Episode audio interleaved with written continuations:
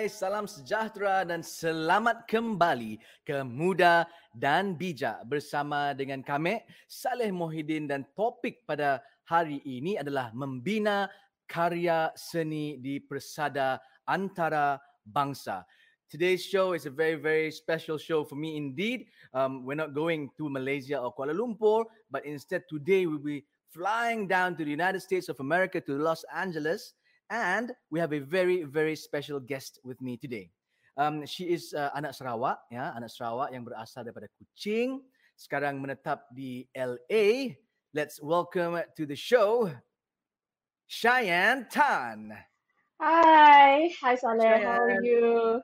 I am fine, thank you. And um, uh, how are you doing there? Good? Yeah, good, good. Been home for a few months now, so... But other than that, I'm good. Yeah. Exactly. So uh, today's show, Cheyenne, is actually um kita ingin berkongsi kepada penonton-penonton di luar Asia about Cheyenne Tan. Yeah, about Cheyenne mm. Tan. Uh, who is she? Yeah. But apart from that, actually, is uh, we want to encourage the the the viewers out there to encourage the viewers out there to know a little bit more about the film industry. Yeah, and then how it actually can uh, give an impactful, good life uh, for for your future. Yeah. So before kita teruskan, uh, mungkin Cheyenne can uh, introduce yourself and share with the people out there a little bit about Cheyenne Tan. Dipersilakan. Thank you. Thank you so much. First of all, thank you for having me on the show. It's really nice to kind of talk to the people back home because I haven't been home for like about over a year now. But yeah, I am Cheyenne Tan. My, uh, I am a documentary filmmaker, a producer on a documentary basically. You know, you tell the story and you figure out how to film film it. You work with the director to make things happen, basically. But yeah, uh, I, I'm from Kuching, uh, grew up there. I used to live in Kenyalang. My family home is still there. My family is still there. And then uh, I went to Saint Mary's. But yeah, uh, I don't know what else is there to talk about. Well, of course, uh, there, I believe indeed there are a lot of Marians out there watching. Yeah? So Marians, shout out, yeah, is... Uh... Cheyenne Tan is in America now, yeah, doing very, very well indeed for herself, yeah. She is a film director or producer, is it, Cheyenne Tan? Both, actually. I direct Both. as well. I direct as well, but uh, this this is mostly producing. Um, yeah, I, I do enjoy producing a lot, but I also want to get into directing more. Understand, understand. But before I go to my, my next question, yeah, which is um, kind of the core question of this interview. Actually, when speaking about film, uh, film industry, it is not it's not a piece of cake, yeah. The sweat, the hardship that you had to go through. So maybe Cheyenne, you can share with the viewers uh, what is your unforgettable challenge, yeah, that you have faced or encountered along these throughout the years in film production. Making a film is actually really, really tough. It it takes a whole village to watch a film. That's why I always make it a point. After I watch a movie, right, I always just sit there and watch the credit roll because every single one of those persons' name that come up on your credit roll helped make that movie you just watched. And they deserve that respect, you know, yes. For you to watch and see their names up there. It's an industry where everyone has to pull their weight, you know, like everyone has to do their part in order for the film to be good. It's like an orchestra, right? Like everyone has to be together and on point in the right moment and at the right amount for it to be a good film, right? And I think one of the hardest thing for me, we're filming real life, you know? Sometimes real life people go through a lot of difficult things. And there's something about capturing it while they're going through something really hard. And then and then all all all like your my producer side will be like, or my, my filmmaker side will be like, keep filming, keep filming, keep filming, right? But then like my human side is like, well, is it a good idea to be filming someone right now? You know, so there's always that like balance. Um, and also when you're watching footage of people going through like really difficult things. Yeah. Like, for example, it's not easy, you know, because you really, emotions really come through in footage, whether you know it or not. lah. Like, for example, in Saint Louis Superman, right? When I, I was involved in the film, like from the beginning all the way to the end, including like the like getting ready for the Oscars and everything. Yeah. Um, so, um, yeah. Cheyenne, for the viewers out there, she was uh, involved in uh, producing uh, uh, the Saint Louis Superman. Yeah, it's a uh, docu uh, film documentary, uh, which is an international acclaimed and uh, um, and dia telah dicalonkan uh, nominated in the Oscars. Yeah. Would you mind sharing us a little bit about Saint Louis Superman and the feeling of being a nominee for the Oscars? Um, so Saint Louis Superman is about uh, a man who became a politician after um, he became a protester. And Michael Brown is a, a teenager who was shot by the police in Ferguson, Missouri, back in two thousand fourteen. He was he was unarmed and he was really young, and his body was on the floor for like hours and hours. So Bruce became a protester, and then the film is basically about him. He's already a politician. He's a state representative of Missouri.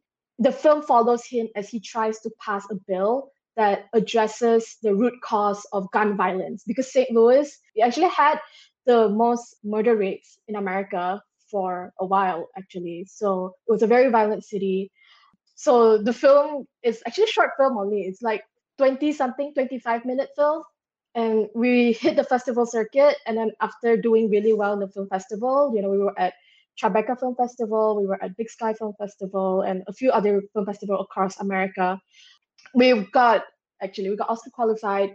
Um, at the time, um, Sheila Nevins is quite a legend in the documentary world. She is the person who made um, H B O documentaries what it is today. Um, so at the time, she had moved over to M T V documentaries, and they acquired our film, and they really helped us through to the um, Oscars campaign, along with the original commissioner of the film, which is Al Jazeera English. And also two Malaysian women worked on that film, actually. Oh, really? Yeah, so it's me, and also uh, our other producer is called, uh, she's from Penang. Her name is Poh Si Teng. Hi, Poh. Yeah, she she is from Penang. She had worked in documentaries for ten years here in, in the United States, and never worked with another Malaysian in documentary. And, um, so yeah, and then after we got Oscar qualified, we got Oscar shortlisted. After we got shortlisted, we got nominated, and we did not win, but we did get to go to the Oscars, which is really fun. And then, yeah.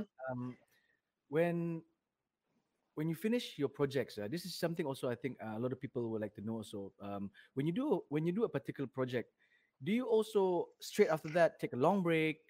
Or do you straight jump into the next project, next after next? Or do you have overlapping projects at one time that you have to do? Can, can you mind sharing also, Cheyenne? Sure, yeah. Actually, we have multiple projects going on all the time at the same time. Um, and they're all in various stages, because the thing with documentary and any film plot actually is that you don't know when it will take off.